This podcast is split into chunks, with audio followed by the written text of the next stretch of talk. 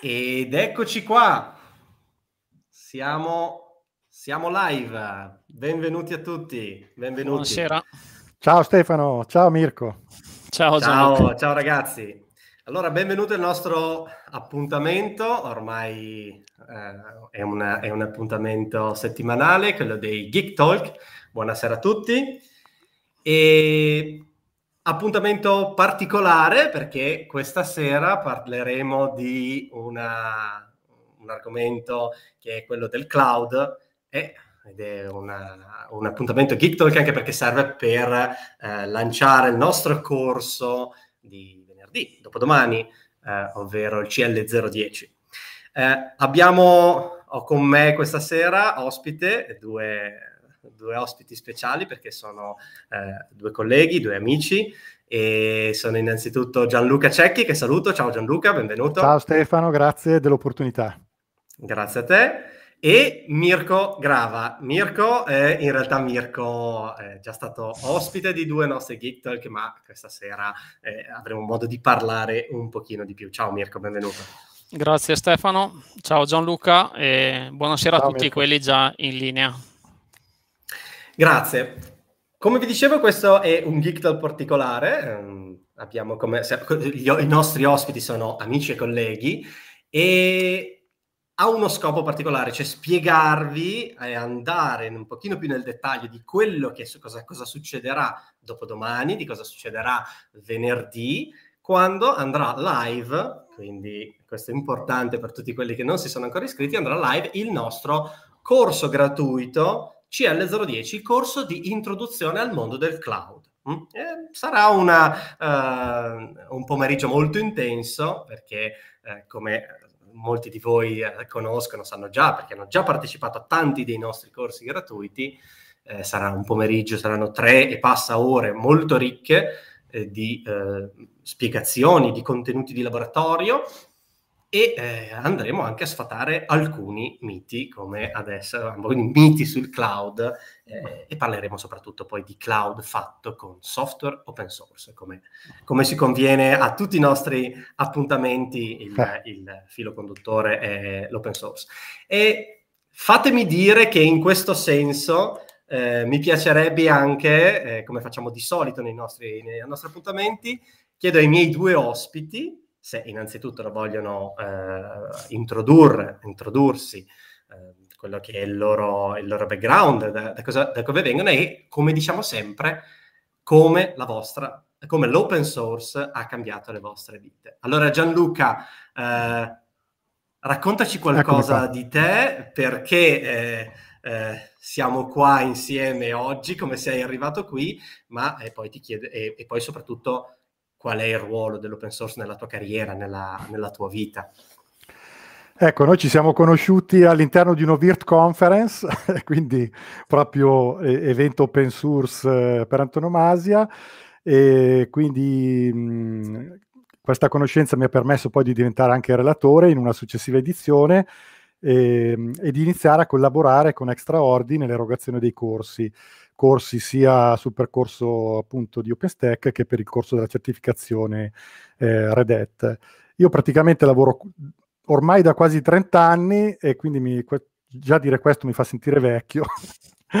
e ho iniziato quasi subito con l'open source e amo sempre raccontare un aneddoto, nel senso che nel 94 quando iniziavo a conoscere Linux in, qua, in modo abbastanza ingenuo ehm, praticamente stavo cercando di installare Linux su, una, su un PC e, e, quindi avevo cercato sulla nascente internet le mailing list dedicate perché avevo una, una scheda video Matrox che non funzionava e praticamente ho postato in modo, detto, chissà se qualcuno risponderà, abituato al mondo dell'epoca, e, e, e, quindi nel giro di meno di due ore, praticamente a me sconosciuto, che ancora non conoscevo Linux, ha risposto Alan Cox, che per chi conosce l'open source sa chi è, quindi cioè Alan Cox dandomi due, due possibili soluzioni, una di ricompilare il kernel, che a quel tempo forse era la 1.2.15 o giù di lì, e, e, un'altra era di configurare il driver della Matrox in un certo modo particolare, e lì sono rimasto praticamente affascinato. Quindi lì il mio percorso è iniziato a stretto contatto con l'open source e anche comunque a tecnologie proprietarie, perché è inutile negare che comunque i due mondi possono vivere, secondo me, possono anche alimentarsi e stimolarsi reciprocamente. Quindi senza l'open source probabilmente anche il mondo legacy proprietario non sarebbe eh, cresciuto come è cresciuto negli ultimi vent'anni e viceversa.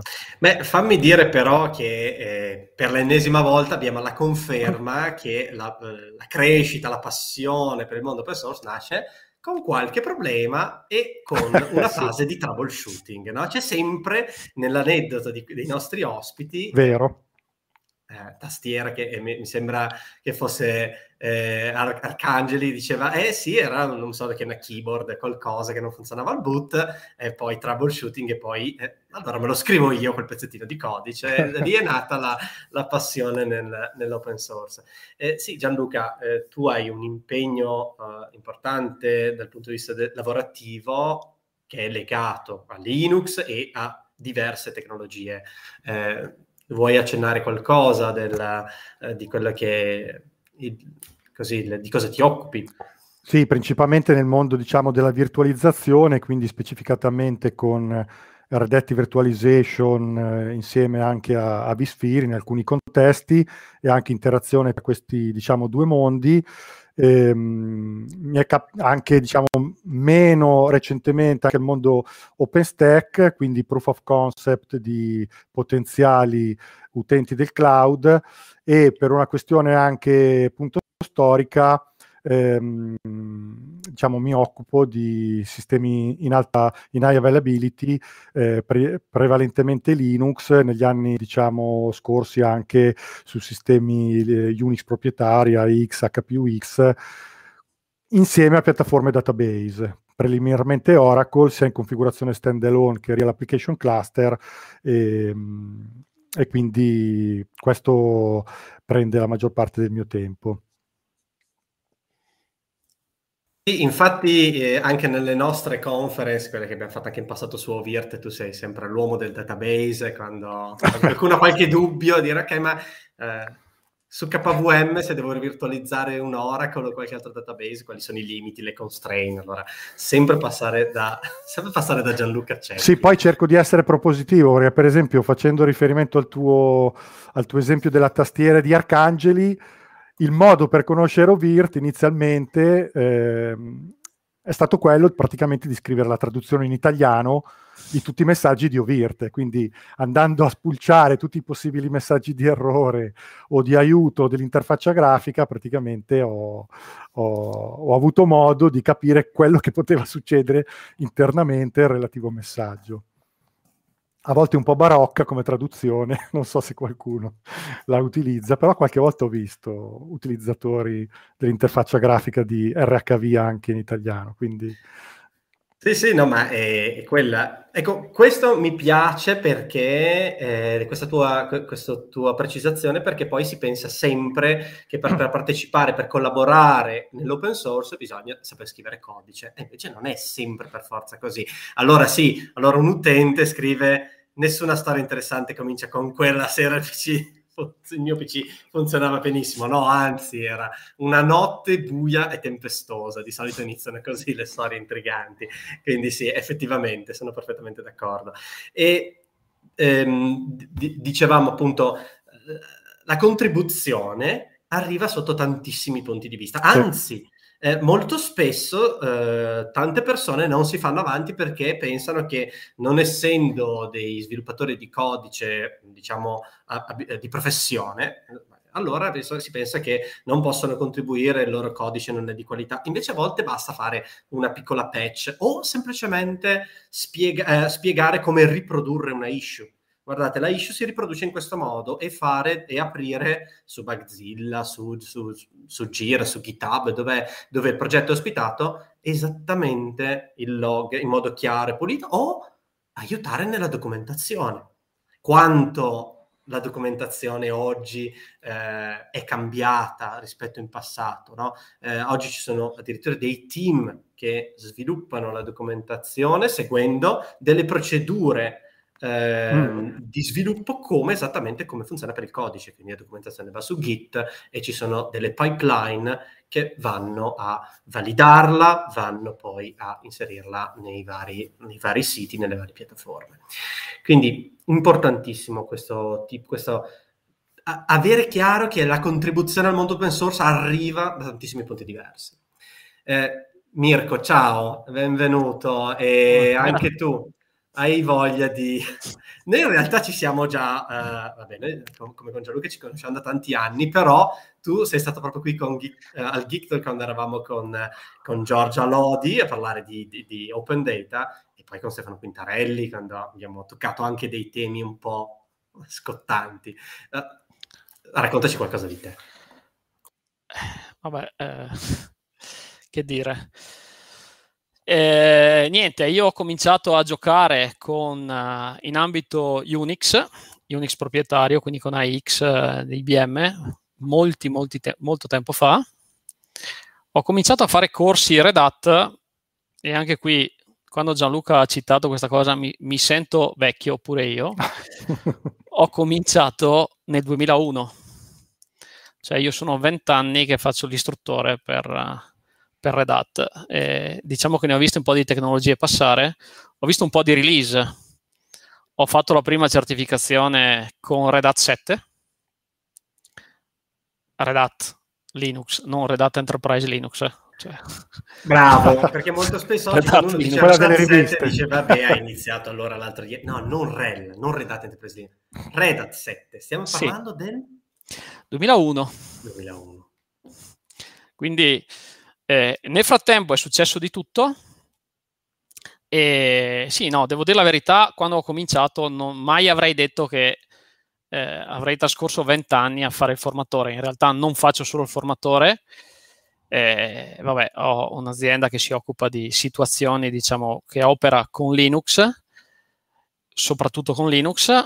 Mi ha fatto venire in mente un paio di cose, eh, Gianluca, sempre citando queste cose, perché poi in realtà quest- questa, la, la, storia di ognuno di noi, diciamo, è intrisa di open source, no? Cioè io con l'open source ho messo in piedi un'attività, ho conosciuto un sacco di persone estremamente interessanti soprattutto, cioè non tanto per la parte, eh, non solo la parte di codice, ci sono un sacco di persone estremamente interessanti che lavorano con l'open source, che hanno un sacco di cose da dire, che hanno un sacco di eh, voglia di fare, a me viene in mente, per esempio, una, nella documentazione, no, non English Info, se voi andate su un sito che parla di postfix, c'è un pezzo di documentazione che ho scritto io. E lì è della serie, come diceva Stefano, nella parte di documentazione, cioè io ho esattamente scritto una cosa pulita pulita che il buon Venema ha deciso di mettere online sul suo sito per chi non lo conosce, appunto Venema è Mr. Postfix, cioè lui, mi ha risposto lui, porcuspin.org, da cui ho scoperto anche cose, cioè tipo le, le grey list, ho visto che le stava implementando lui. Ho giocato più di tanto con un, con un bel po' di cose tipo OpenLDAP, ho fatto, diciamo, ho fatto cose interessanti, in alcuni casi è eh, il, dire, il troubleshooting spinto di alcune situazioni, una di queste è venuta fuori stasera, per esempio, no? dicevamo eh, problemi di DNS che sono saltati fuori perché, perché ci sono alcune attività che non funzionano se determinati siti non rispondono. Eh, quindi... Guarda, chissà quali. Eh, Interazione spinta. Direi cloud. che il mondo se n'è accorto di recente che quando... No, eh sì. siti che uno dice, vabbè, eh, non lo vado a utilizzare, invece no, eh, scopri, vabbè, eh, Facebook inutile girarci intorno. Sì, esatto. Se non è anche raggiungibile, non è risolto dai DNS che abbiamo, spesso va a precludere l'uso di tantissime mm. piattaforme cloud che ormai per una questione di advertisement cioè, hanno leg- legami a doppio filo. Sono legati, sono legati insieme. Dicevamo, eh, è sempre colpa del DNS. Stavo citando DNS, Grande Nicola. e DHCP. Questi sono i tre personaggi, diciamo i tre servizi che spesso e volentieri, se configurati non benissimo, eh, provocano dei casini. Il dead name server praticamente il, dead, il dead name server, sì, esatto. Quindi diciamo che questa parte qua è... Dopodiché ho conosciuto voi, ma noi ci siamo visti più di qualche volta, e spero sempre che ecco, in ultima istanza di questi Geek Talk di trovarci in fisico prima o dopo e scolarci un sacco di birre, perché veramente... No. Sì. Da buon Veneto, eh. esatto. E diamo un attimo di contesto. Il buon Mirko eh, è proprio la nostra anima veneta eh, verace, che, esatto, che, che, è bello averti anche eh, so, e soprattutto è un peccato averti da remoto perché eh, dai molto. Ecco, questo è il topic, eh, esatto, giustamente come, come, ci suggeriscono il topic. Il, il, suo, il suo è un parlare di vino, diciamo. Non solo, spazia un po' tra tutto no, quello che ha una gradazione dai 5 in su. In realtà. No, ma io intendevo le due parole attaccate divino. Tu vedi che subito l'hai interpretata male. Guarda che... Eh, no, Gianluca invece, eh, noi gli vogliamo molto bene. Gianluca è famoso per questo uh, British humor che, eh, de- con cui ci delizia spesso, non? Capisco, però no, non tutti i nostri ascoltatori sono abituati, quindi un po' con la volta eh, dobbiamo stare attenti, eh, bisogna dare in pillole. Bene, allora, eh, l'obiettivo di questa sera è in realtà eh, parlare di quello che avverrà dopodomani, quindi venerdì 5 novembre pomeriggio alle 14. E ci sarà il corso CL010. Sapete che noi ormai da due anni, come extraordi, eroghiamo, al di là di quelli che sono i nostri appuntamenti più social come questi Geek Talk, in realtà eh, eroghiamo questi corsi gratuiti. Eh, non sono dei webinar eh, o diciamo delle presentazioni, sono proprio dei corsi, certo.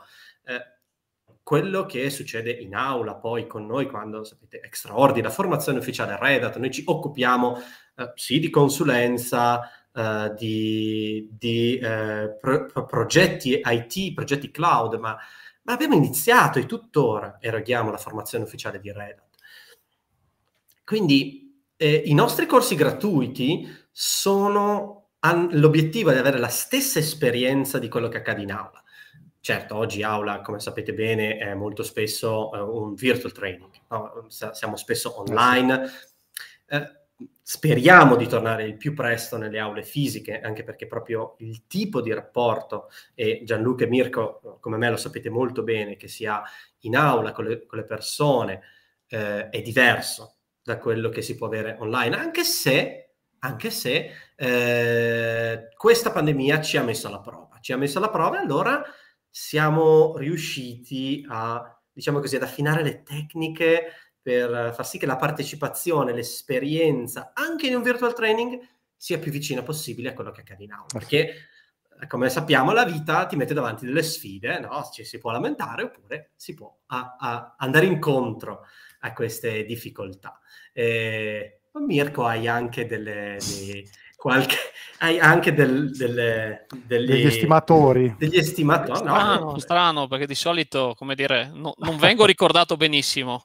Sono uno che rompe molto le scatole in aula. Eh. Beh, ma, questo, ma queste, queste, sono quelle, quelle, quelle virtù che di solito si apprezzano col tempo. Magari sì. a caldo uno dice, ma Mirko un po', un po' puntiglioso in realtà poi quando, quando, quando, ci si ricorda il tuo aneddoto che ti fa ricordare il problema sul DNS allora gli dici santo Mirko eh? santo Mirko allora vi dicevo eh, dopodomani CL010 CL010 magari se c'è una slide introduttiva eh, che vi faccio vedere immediatamente eccola qua eh, CL, CL010 è il nostro corso gratuito sul, sul cloud. Cioè, che, che, cosa, che cosa succede? Che cosa succede mercoledì? Allora, mercoledì andiamo a introdurre eh, il cloud come strategia. Quindi, innanzitutto, la cosa principale non sarà necessario avere prerequisiti legati al mondo del cloud. Uh, è ovvio che se molti di voi sono già esperti di AWS, Azure, Google Cloud o OpenStack o altre piattaforme di public o private cloud, eh, avranno sicuramente magari qualche domanda pronta o saranno interessanti a qualche topic in particolare su questo tema, ma verosimilmente è pensato anche per chi, e lo dico proprio per anche togliere il primo tabù, siamo nel 2021 e si può iniziare a vedere cloud oggi? Certo, certo, è vero che il cloud ormai è qualcosa che abbiamo introdotto forse più di un decennio, dopo, lo, dopo magari andiamo a vederlo, ma mai come oggi è importante dire eh, a che punto sono con la mia formazione, oppure lato più aziendale, a che punto siamo come team mh, hm, nella trasformazione digitale, questo termine che vediamo molto, la digital transformation. Il cloud svolge un ruolo importantissimo in questo processo. Quindi nel CL 010 inizieremo proprio a eh, dare delle definizioni e subito andare a capire qual è la sfida da un punto di vista anche molto pratico del, del, del deployment delle mie applicazioni. Mm? Perché un conto è questa infrastruttura, quell'altra, mi tengo tutto in casa, virtualizzo come facevo tempo fa, vado su cloud. E quello che impatta poi che cos'è solitamente? La mia applicazione. Mm? Eh, lato invece utente non dovrebbe cambiare nulla nell'esperienza d'uso se non avere delle le mie applicazioni che sono molto fruibili, fruibili meglio. Quindi, dopodiché, nel CL010, dopo, aver in, dopo una discussione iniziale che faremo proprio noi tre, io, Gianluca e Mirko sul cloud, eh, andremo a parlare per fare da esempio di una tecnologia in particolare di, di cloud. Certo, potremmo parlare di AWS, che come tanti sanno è il leader, hm? è un po' come VMware, leader della virtualizzazione, AWS è il leader del public cloud. Potremmo parlare, fare un esempio con Azure, che è sempre di più usato da, tanti, da tante aziende, o Google Cloud, che come sappiamo è sinonimo, un po' Google, un po' come nome sinonimo di cloud. Ma abbiamo deciso, come si conviene a un'azienda come Extraordi che ha fatto voto di open source, perché è come, esatto, come se fosse una fede, perché lo è un po', eh, per molti lo è, eh, allora iniziamo a parlare di cloud con un'importante tecnologia o stack di tecnologie che permettono di realizzare public cloud per cloud provider o un private cloud per una grande azienda, un'istituzione che volesse creare un, un cloud interno, una banca, abbiamo tanti esempi. Questo è OpenStack, eh, tecnologia nata eh, nel decennio scorso, ma in continuo sviluppo e continua ottimizzazione. E quindi ci saranno un momento dove ci eh, alterneremo, io, Gianluca, Mirko, con una panoramica iniziale su questa tecnologia, poi andremo a sbirciare qualcosa lato networking, sempre ricordandoci che è un corso introduttivo, quindi nessuno si deve preoccupare, non, non si raggiungono i livelli che poi eh, a cui arriviamo magari in un corso in aula, ma a questi corsi 0 YZ servono, eh, questi corsi che iniziano con lo 0 che noi proponiamo gratuitamente. E poi un'importante eh, digressione che è a cura di Mirko sulle tipologie di storage protagoniste nel mondo del cloud, come tutti sapete, uh, object storage, block storage e file storage. Come queste tipologie di storage si, uh, si vanno a uh, incastrare con un contesto di, di cloud. E se posso, Gianluca, visto che tu anche un, come Mirko, tanti anni che ti occupi di questa tecnologia, Qual è secondo te il valore oggi di parlare di cloud fatto con software open source? Perché sì, tutti vediamo i grandi big, ma poi eh, questi big che l'abbiamo detto, abbiamo avuto tanti ospiti di AWS, di avuti diversi nei primi Geek Talk noi, e c'è tanto open source, però non sono tecnologie che noi possiamo prendere e usare in casa. Eh, allora qual è il senso e il vantaggio di, di, mettere l'open source anche magari in un nostro progetto di private cloud. Sì, spesso sentiamo parlare di vendor lock-in e quindi in questo caso anche nell'ambito del cloud sicuramente eh, OpenStack può dire la sua, in quanto mh, non, eh, non, richiede per provarlo, per sperimentarlo un, un insieme di risorse eh, enormi. E quindi eh, addirittura la demo che, una, le, le demo che, pro, che mh, proietterò diciamo, durante il nostro CL010 saranno realizzate su un ambiente all-in-one, su una virtual machine, però comunque già possono risultare significative rispetto a quello che è il self-service provisioning, che è uno degli obiettivi del cloud computing in generale e di OpenStack in particolare. E quindi secondo me questo aspetto unito al fatto della flessibilità di consentirci di mh, bilanciare quanto vogliamo far andare nel cloud pubblico, oppure se vogliamo rimanere in un private cloud o interagire con altre piattaforme cloud, eh, è un punto di vantaggio di OpenStack. E fammi aggiungere anche che Dimmi. OpenStack ha un... In realtà OpenStack non è l'unica... Ehm, fatico sempre a chiamarla tecnologia perché in realtà OpenStack, come, come poi vedremo venerdì, non è una tecnologia, ma è una eh. famiglia un collage. Eh, sì, è, è, è, proprio un contenitore di tecnologie, perché non, non sono tanti pezzi di software co- a complessità diversa. Ma eh, non è l'unico, eh. negli anni se ne, ne, abbiamo visti, abbiamo visto CloudStack della Apache Foundation, abbiamo visto Open Nebula, però OpenStack più che altro è quello che più di tutti ha avuto un respiro anche lato public cloud, diversi cloud provider l'hanno adottato, basta pensare a Rackspace che insieme alla, alla NASA di fatto ha dato via al, al progetto, eh, l'europea OVH e eh, Iridios, che è italiana, eh, che, ne, che, ne, fanno uso. Altri public vendor invece hanno deciso di sviluppare da zero uh, la propria tecnologia cloud oppure basarsi su tecnologie eh, proprietarie. Però qui la cosa importante è che la stessa tecnologia che io posso avere nel classico Rackspace di public cloud, io la posso anche mettere in casa. Uh, Mirko, allora ti, posso, ti faccio una domanda un po' scomoda. Quando si parla di cloud è tutto bello perché si parla di astrazione e adesso ci arriviamo a parlare di astrazione. Posso chiederti un attimo però se c'è un gradino a livello di skill che, che vengono richieste e magari se puoi fare una distinzione tra quello che è l'utilizzo del cloud e magari invece quello che si presuppone eh, conoscere o approfondire quando voglio realizzare la mia piattaforma di private cloud. Beh, allora, intanto eh, un paio di passaggi che tu hai detto, vorrei sottolinearlo. Cioè, uno dice eh, Rackspace ti porti il cloud in casa e lo puoi fare. Ricordiamoci quello che è successo nel passato. Cioè, avevamo sistemi Unix proprietari dove sicuramente uno non poteva farsi un'installazione in casa, prendersi, che ne so, un VAX piuttosto che una X, piuttosto che una CPU X, e pagava un sacco di soldi e fare formazione per se stesso. Con Red Hat chiaramente ha, ha fatto questa, questa, uscita, questa distribuzione, in realtà ce n'è più di una, ma parliamo di distribuzione Red Hat Linux, e ha consentito ad un sacco di gente di fare preparazione a casa, quindi provarlo e averlo lì.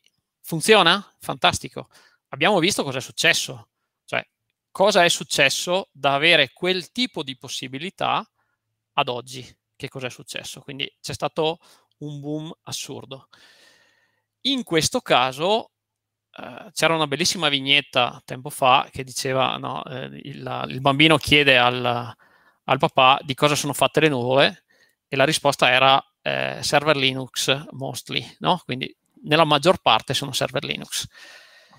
Quindi vuol dire che è una tecnologia che sicuramente ha seguito, sia un, da un punto di vista, dire, lavorativo, se uno vuole provarla, ma soprattutto la possibilità di, anche qui Gianluca aveva sottolineato un aspetto, di prepararsi a utilizzare una situazione di questo tipo, a casa direttamente.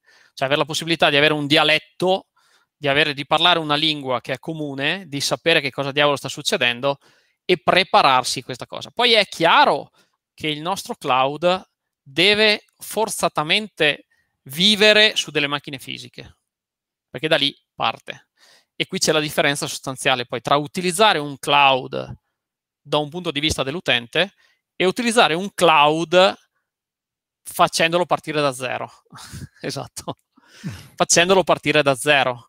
Quindi eh, sono due aspetti diversi fra di loro, ma se anche lo dovessimo usare solamente dal punto di vista eh, utente, cioè il fatto di fare determinate operazioni, capirne e comprenderne la logica è assolutamente importante piuttosto che sapere su quale parte dell'interfaccia cliccare, banalmente. Cioè, clicco lì, succede questo. Perché succede questo? Succede questo perché io sto chiamando determinati servizi, sto facendo determinate cose, chiamo determinati componenti e ottengo alla fine quell'applicazione che mi funziona eh, sono chiaramente due aspetti diversi, cioè eh, usare OpenStack è esattamente come la persona che diceva prima, nessuna storia interessante comincia con quella il mio PC funzionava benissimo e uno si sbatte, cioè si scontra con determinati problemi, capisce come funzionano.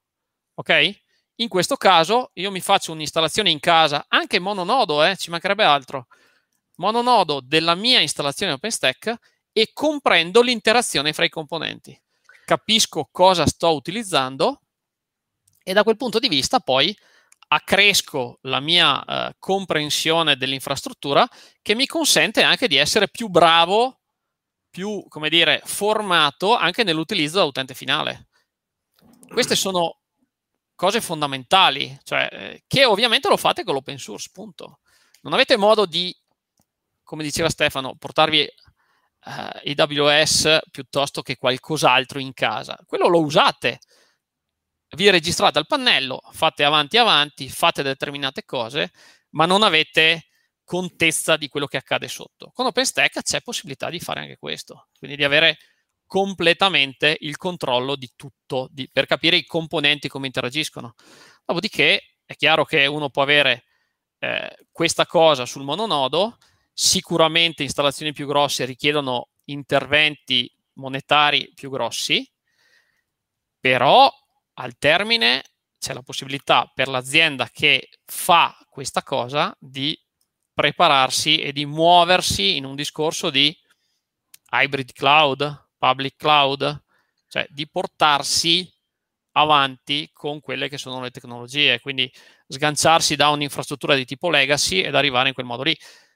Nel frattempo si presume che aumentino, ehm, sì, che aumentino di più le connettività aziendali, ma l'esempio banale che stiamo facendo adesso, cioè noi in questo momento stiamo facendo una call, una, una conference, diciamo, tramite un sistema di cloud, ma quante aziende durante il Covid si sono trovate a dover ragionare con applicazioni legacy e l'unica maniera per arrivare a lavorare cioè avere i, gli smart worker che accedono a quella cosa e se non avevano strutturato quell'applicazione e se la banda che veniva messa a disposizione dell'azienda non era sufficiente, se la banda dell'azienda moriva, tutti coloro che dovevano accedere lì morivano, cioè non potevano lavorare. Quindi se io invece comincio a ragionare in termini di cloud, quindi portandomi una parte di applicazione che posso averla anche in, in private all'inizio, nel momento in cui mi serve la porto direttamente in un public che sicuramente avrà caratteristiche di resilienza di connettività maggiori, sono in grado di sopperire a tutte queste mancanze. Quindi questo mi consente, diciamo, di fare da un lato formazione, preparazione e successivamente prepararmi anche a quello che accadrà nel futuro, tutto lì. Sì, molto interessante Vai, anche sì. in particolare il discorso che secondo me è un altro punto a valore di OpenStack, collegandomi a quello che dicevi tu Mirko, è che si può incidere in maniera più pratica e più efficace anche sull'orientamento dello sviluppo del progetto, nel senso che se poi all'interno della community un'idea, una proposta, una problematica da risolvere viene ritenuta interessante, è molto più facile che venga implementata una soluzione a questa problematica e, infatti abbiamo visto che una parola chiave di, del progetto OpenStack sono i progetti incubati, no? Cioè ci sono delle idee, di solito c'è sempre un progetto incubato e quando questo progetto viene percepito come chiave, come veramente importante, aumenta di importanza e quindi diventa um, a pieno regime uno dei servizi, magari non de, dei 5-6 servizi core di OpenStack storici, però acquista una dignità che magari inizialmente non aveva perché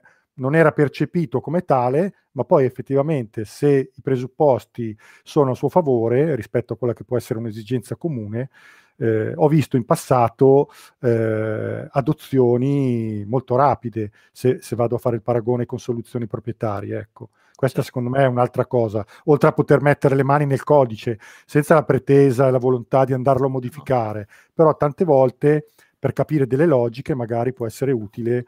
Eh, interagire in modo più diretto. Mi piace questo tuo esempio perché lo vediamo in aula, lo vediamo mh, quando siamo insieme eh, con, i, con, i, nostri clienti e li aiutiamo in questa transizione. Eh, il livello di complessità, quando si parla di cloud, spesso abbiamo in mente, come dicevamo poc'anzi, l'utilizzo di una piattaforma cloud. E allora da questo punto di vista ci piace la scelta, perché abbiamo scelto OpenStack, eh, che non è, diciamolo senza, senza, problemi, non è la piattaforma cloud più usata. Eh, quello forse era il suo obiettivo, non è, sta, non è, la piattaforma più usata, ma ha un grosso vantaggio. È open source, è uno... Eh, eh, eh l'obiettivo era quello di essere una, una piattaforma cloud standard per tutti, è aperta, e se da una parte eh, possiamo vederne l'utilizzo lato utente, quindi ha un certo livello di complessità, eh, lì ci possiamo fermare, lì ci fermiamo se mh, quello che vogliamo usufruire della, del cloud è eh, il deployment delle nostre applicazioni. Ma lì siamo obbligati a fermarci se usiamo un public cloud proprietario, perché non c'è modo di capire gli internals. Tutto è molto semplice, tutto viene, va in deployment con un click, ma la complessità di tutto questo livello di astrazione è altissima. Con OpenStack noi possiamo decidere se fermarci a un livello utente, magari con un OpenStack pa- di qualche cloud provider, oppure provare l'ebbrezza, il brio di approfondire l'architettura di OpenStack. Allora, Mirko, io ti chiedo, è tutto un livello... Eh, questa è una mia domanda molto aperta. Cloud sinonimo di astrazione ma l'astrazione ha dietro più astraggo e più raggiungo un livello di complessità sempre più alto. Perché? Beh, allora io faccio un ulteriore passo indietro, visto che dobbiamo parlare di complessità, facciamo un ulteriore passo indietro. Eh, c'è un bellissimo libro di Nicolas Negroponte, che era il direttore del Media Lab del MIT, del 1995, ok? 95. Parla di essere digitali. Qualunque cosa diventa digitale, ok? Può essere spostata, girata, fatto fare qualunque cosa. In questo momento, per esempio, banalmente, la mia webcam ha un sensore che rileva il mio essere analogico, ok?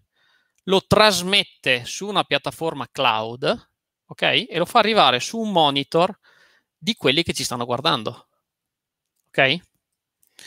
quelli che ci stanno guardando riottengono la mia visione analogica partendo dalla uh, rilevazione di questo sensore. Chiaramente la mia webcam in questo sensore ha determinate cose, c'è un software che lo rileva c'è uno stream che viene mandato live sulla mia connettività, che guarda caso è anche questa, gira per, sulla rete, che ha determinate caratteristiche e questo, diciamo, fa arrivare all'utente finale la mia immagine analogica. In realtà vede muovere me, ma è un mio alter ego digitale dentro il monitor, ok?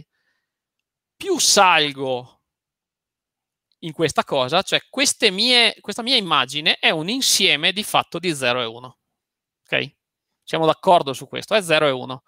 Capacità di elaborazione 0 e 1 di qualche tipo.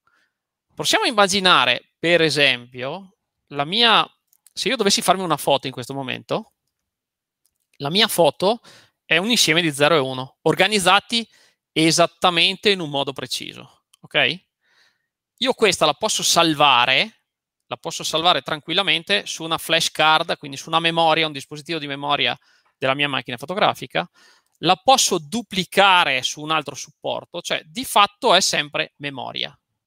Alla fine va a finire lì, cioè è un insieme di 0 e 1 organizzati esattamente in quel modo, non in un altro modo, perché altrimenti, che ne so, il mio naso gir- sarebbe girato dall'altra parte. Quindi quando si parla di integrità e di coerenza del dato è esattamente questo, cioè viene rilevata quell'insieme di 0 e 1 portata su un disco e quella memoria rappresenta il mio essere in quel momento. Da qui c'è tutto un livello assurdo. Per esempio, posso decidere che quello 0 e 1 è scritto su un disco rotativo che viene letto in un determinato modo da un sistema operativo che capisce quella tipologia di file system. Ok? Da quella tipologia di file system io posso dire, beh, ma io quel file system perché devo lasciarlo lì e non posso portarlo in un'altra maniera? Ah, perfetto, lo porto da un'altra parte su un altro dispositivo a blocchi, per esempio, cioè su un altro disco, ma questo disco non deve essere per forza un disco fisico, deve essere un disco logico. Questo disco logico risiederà sopra un livello di disco fisico. Perché? Perché in ultima istanza quella mia immagine deve essere scritta comunque su un dispositivo di memoria persistente vuoi una flash, vuoi un disco rich, in qualche maniera deve essere organizzato. Più io aumento questo livello, ok? Più il livello di complessità diventa più importante. Perché? Perché io avrò in ultima istanza in cima alla pila la mia fotografia, ma questa mia fotografia, rappresentata da un insieme di 0 e 1, esattamente quell'insieme di 0 e 1, va ad insistere su un file system che è su, gestito da un sistema operativo che è sopra un disco, un dispositivo a blocchi, che è gestito da uno storage portato da un cloud che è dentro un servizio che si chiama Cinder, che ha un proxy, che richiama un monitor di Ceph e che a quel punto viene diviso in piccoli bucket come gli OSD e viene scritto da qualche parte. E questa okay. è esattamente la, eh, come si dice, sai quando prendono eh, e fanno vedere eh, velocemente l'ingrandimento al microscopio di qualche sì. cosa, cioè tu stai andando nel dettaglio, ma poi la, eh, quello che eh, veramente funziona e che crea valore è che tutto questo è orchestrato perfettamente in modo fluido ovviamente shit happens, sempre, certo. ma lato utente noi vediamo tutto questo come una grande infrastruttura IT completamente astratta. Eh sì. No, meraviglioso. Meraviglioso. Cioè, è una, eh, è una cosa che fondamentalmente il cloud aumenta il livello di complessità, ma banalmente rende più facile l'utilizzo per l'utente finale. Sì, la fruizione dei servizi Infatti si parla di self-service provisioning. Esattamente. Allora io mi riaggancio a questo per chiederti Gianluca, eh, andiamo un po' più sul pratico adesso, no? Perché stiamo decantando il cloud, abbiamo scomodato anche degli, delle divinità tipo Nicolas De Groponte, così, no? E allora io no, vado, no, voglio andare un po' più sul pratico e dico, ma eh, sono tanti anni ormai che parliamo di vantaggi per le aziende di passare al cloud, differenza tra CAPEX, OPEX e tante sigle che magari andremo poi a riprendere eh, dopodomani quando eh, faremo il nostro corso. Ma eh, se io ti facessi una domanda aperta e ti dicessi, siamo nel 2021, molti ancora non hanno eh, approcciato il cloud, ma per ragioni che abbiamo detto già in questa chiacchierata, quindi eh, soprattutto magari anche in Italia ta- ta- ancora il problema del digital divide, il cloud a braccetto con la disponibilità di banda larga, almeno per la, la sua fruizione, no? che se lo devo usare. E oggi la situazione è migliore, te lo chiede, eh, da quando, ad esempio, da quando OpenStack è nato, usiamo OpenStack come riferimento, ma non è l'unica tecnologia cloud. Eh, com'è la situazione? È cambiato per Stack, è cambiato il panorama intorno, sono migliorati i requisiti. Oggi, eh, perché è così importante più di dieci anni fa per un'azienda uh, iniziare, se non l'ha ancora fatto, un progetto di, di eh, passaggio, non tutto, ma in parte magari delle sue applicazioni al cloud? Grazie per la domanda. Eh, inizierò con la risposta. Un grazie, mia... come dire, grazie per il fadulo. Eh, no, sì, eh, por... no, no, no, no, era un grazie vero. E partirò con la mia personale esperienza, che di solito è sempre quella che dà più il polso della realtà. E cioè, come dicevi tu, eh, intanto è cambiato tutto. La risposta è è cambiato tutto. E adesso cerchiamo di declinare qualcuno di questo tutto dieci anni fa i, i, i, grossi player sponsorizzavano il cloud, quindi la, la, parola cloud era sulla bocca di tutti e praticamente veniva quasi sempre visto come fumo negli occhi dai clienti perché appena usavi la parola cloud la risposta non detta era che cosa mi vorrà vendere adesso questo qua. Quindi non che cosa può fare per me, ma che cosa mi vuol vendere questo qua.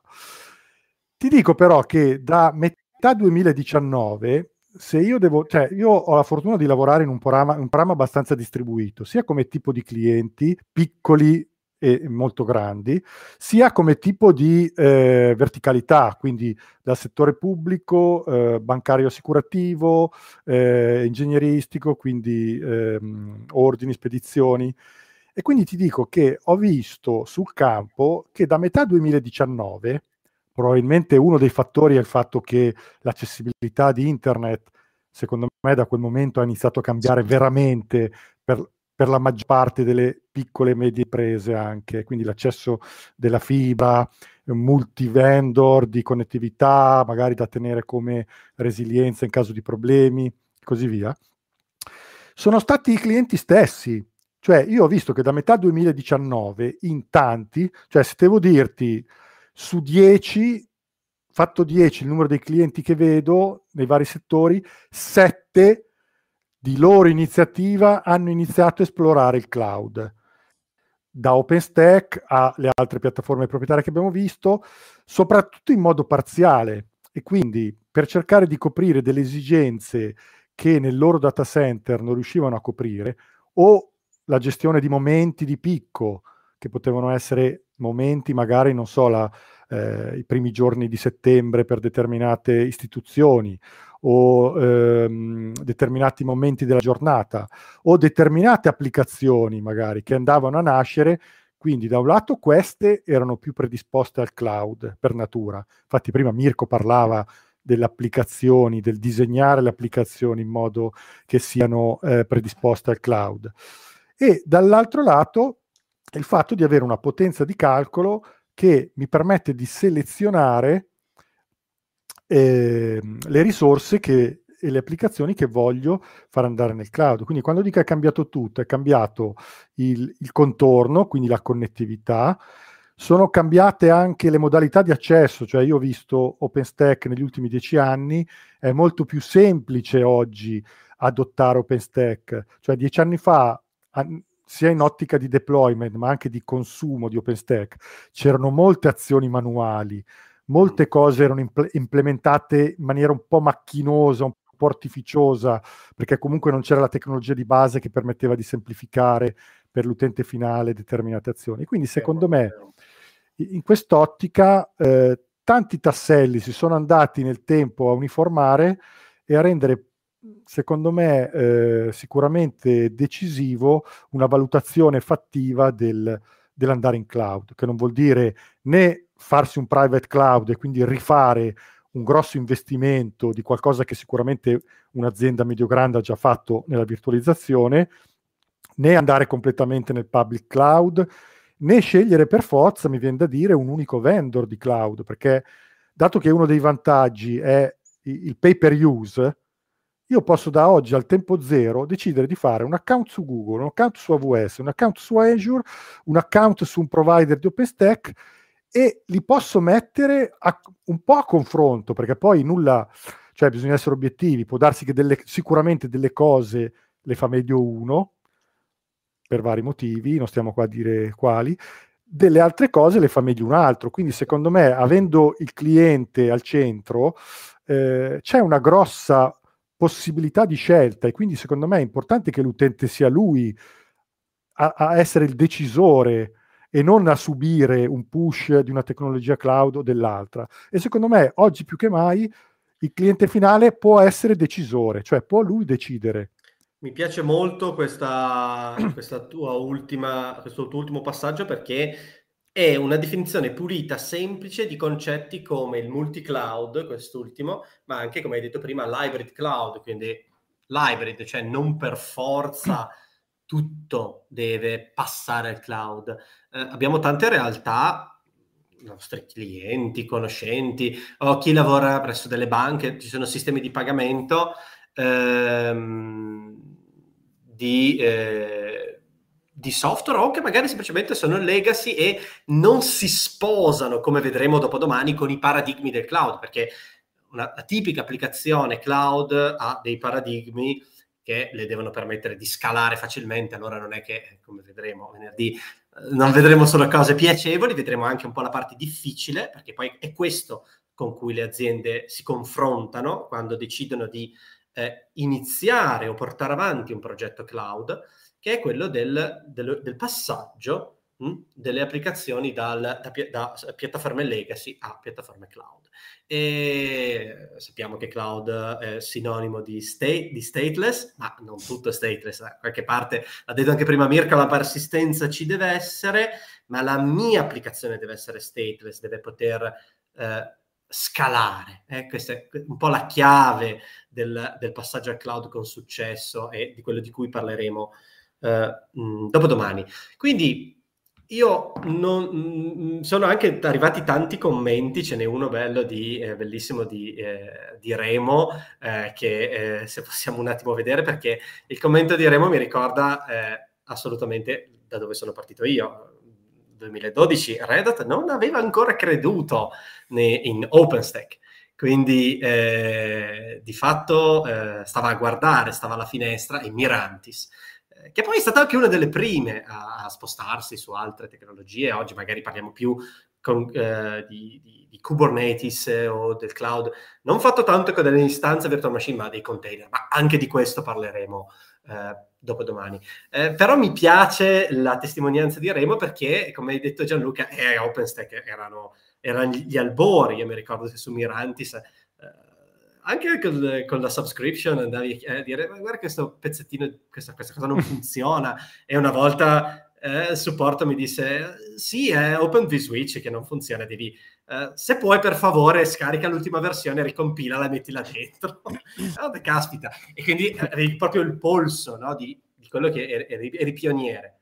Oggi invece ci aspettiamo che anche quando dovessimo decidere di fare private cloud sia tutto più più fluido, no? Sia tutto più semplice. Anche una cosa complessa come non utilizzarlo, ma addirittura progettare un private cloud che rimane una cosa importante, ma non voglio anticiparvi troppe cose che ovviamente andremo a vedere eh, dopo domani. Allora io, eh, un po' per concludere, allora eh, Diego eh, dice siamo il paese delle tendenze.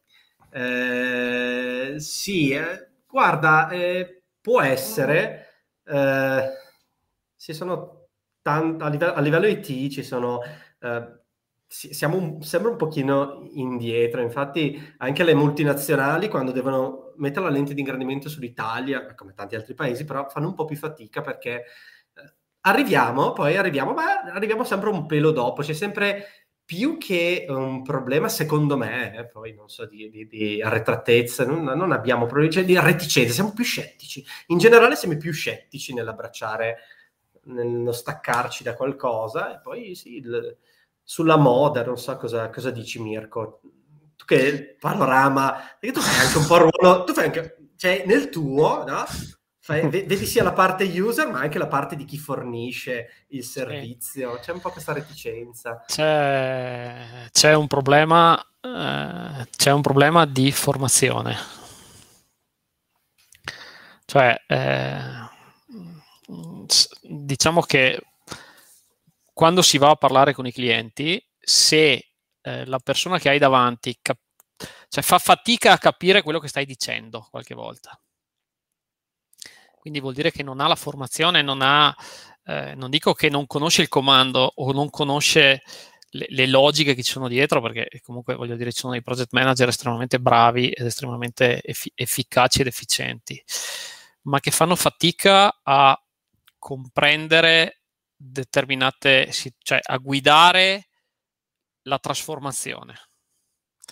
Manca la parte tecnica, cioè parte, sì, ok, mi metto in casa questa cosa e poi al momento quello che vedo io, il cloud è visto come sì, vabbè, mi tolgo un costo del reparto IT per l'amor di Dio, perché non lo voglio sapere, lo butto su, ma cosa voglio fare?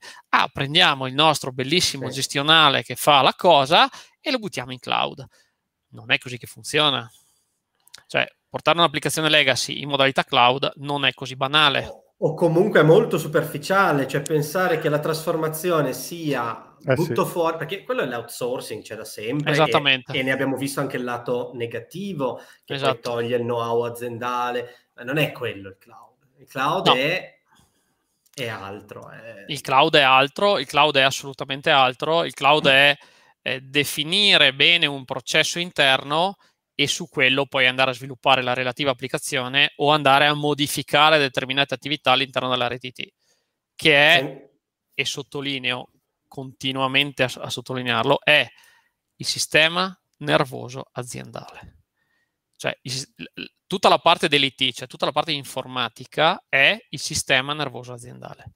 Se stiamo parlando di aziende, ma in generale, cioè enti, eh, se le informazioni non circolano, circolano male, non funziona. Provate a immaginare una persona con un sistema nervoso deficitario, eh, cosa riesce a fare? Lo sappiamo bene a causa di certe patologie. Eh, fammi dire che questo è, riprendendo la, l'osservazione di Diego, è anche uno dei limiti italiani, come da tante altre realtà, eh, di quello di vedere un po' l'IT come un costo. E allora il cloud oggi è diventato il modo per eliminare questo costo. Invece così è un autogol pazzesco perché non è, non è questo il, il, senso del cloud, non è eliminare un costo, perché i costi semmai poi ce ne sono ancora di più, ma è trarne i vantaggi. Cioè, allora è avere la visione per vedere quello che il cloud può puntarmi in termini di sviluppo, di sviluppo della mia realtà. Allora, Uh, nel chiudere, mi piace proprio che abbiamo chiuso con, con questa, eh, diciamo, con questa osservazione sul, uh, su quello che è veramente la, la, la spina dorsale di, una, di, un processo di sviluppo. Innanzitutto, innanzitutto ricordatevi sempre che i nostri, uh, i nostri Geek Talk non sono solo fruibili in diretta su LinkedIn, su YouTube, ma anche sono disponibili come podcast su Spotify, su Google Podcast, Apple Podcast e Twitch, quindi voi potete eh, da uno di questi strumenti anche la mattina quando magari siete in treno o avete quella, quella fase in cui vi, eh, di risveglio volete ascoltarci, no? potete farlo veramente quando volete, quindi assolutamente fate subscribe su queste piattaforme così ricevete le nostre nuove eh, puntate. E Rinnovo invece, se possiamo rimandare la, uh, le, le, eh, la, il sito su cui iscrivervi, l'appuntamento per uh, dopodomani. Quindi inizieremo venerdì 5 novembre. Puntuali come sempre, sapete, noi iniziamo puntualissimi. Noi il collegamento inizierà alle ore 14, poi in realtà noi saremo live alle ore 14, poi puntuali, diciamo 14.25, inizieremo con i contenuti. Ehm, sono ancora aperte le iscrizioni, quindi questa sera, tutto domani, sono a disposizione per le iscrizioni. Cosa succederà poi? Eh, ci saranno queste tre ore più eventuali Q&A, quindi domande e risposte aperte, eh, il venerdì pomeriggio. Successivamente, nelle settimane, eh, già subito dalle giorni seguenti, sarà possibile ottenere, come si conviene a tutti i nostri corsi gratuiti, l'attestato di frequenza, però ricordo a tutti che per ottenere l'attestato di frequenza è necessario in prima istanza essersi iscritti, quindi assolutamente voi iscrivetevi. Eh, poi eh, preferisco che qualcuno si iscriva e non partecipi, che invece partecipi e magari con un link che gli passa qualcuno e poi non possa avere l'attestato di partecipazione che per, voi, che per molti di voi ormai è diventata una bella abitudine, quella della partecipazione ai nostri, ai nostri corsi. Eh, nelle settimane successive poi, eh, come, come, come, facciamo spesso, vi mandiamo delle email dove riprendiamo questo discorso, magari mandandovi dei contenuti, stiamo preparando su GitHub, voi vedete il front-end, come si dice in applicazione, io, Mirko, Gianluca, il front-end di questo corso, ma poi dietro c'è una squadra che prepara eh, ehm, esercizi di laboratorio, setup di un'installazione OpenStack all-in-one sul proprio portatile, c'è tutto questo lavoro molto, molto importante e che quindi poi vi manderemo. Quindi importantissima l'iscrizione al corso CL 010 per tutti quelli che pensano di essere interessati non solo a OpenStack, ma OpenStack e in generale come chiave di conoscenza, di studio di una piattaforma cloud, perché Azure, eh, Google Cloud, eh, AWS sono diversi, i comandi sono diversi, ma il concetto di istanza, immagine, volume persistenze, volume effimero, rete, network, sono gli stessi, sono i medesimi. E a noi non fa paura conoscere un comando diverso, quindi iniziamo da una tecnologia. Open source, non posso che ringraziare Gianluca, grazie per, grazie te, per essere stato con noi questa sera e Mirko, grazie mille per il tuo, i tuoi interventi. Grazie a voi per tutto e anche a tutti quelli che sono rimasti fino adesso. Grazie, grazie a tutti, grazie una a tutti. buona serata. Buona serata. E appuntamento a, a venerdì, venerdì prossimo, venerdì. domani col CL010. Ciao a tutti. Buona serata, ciao. Ciao.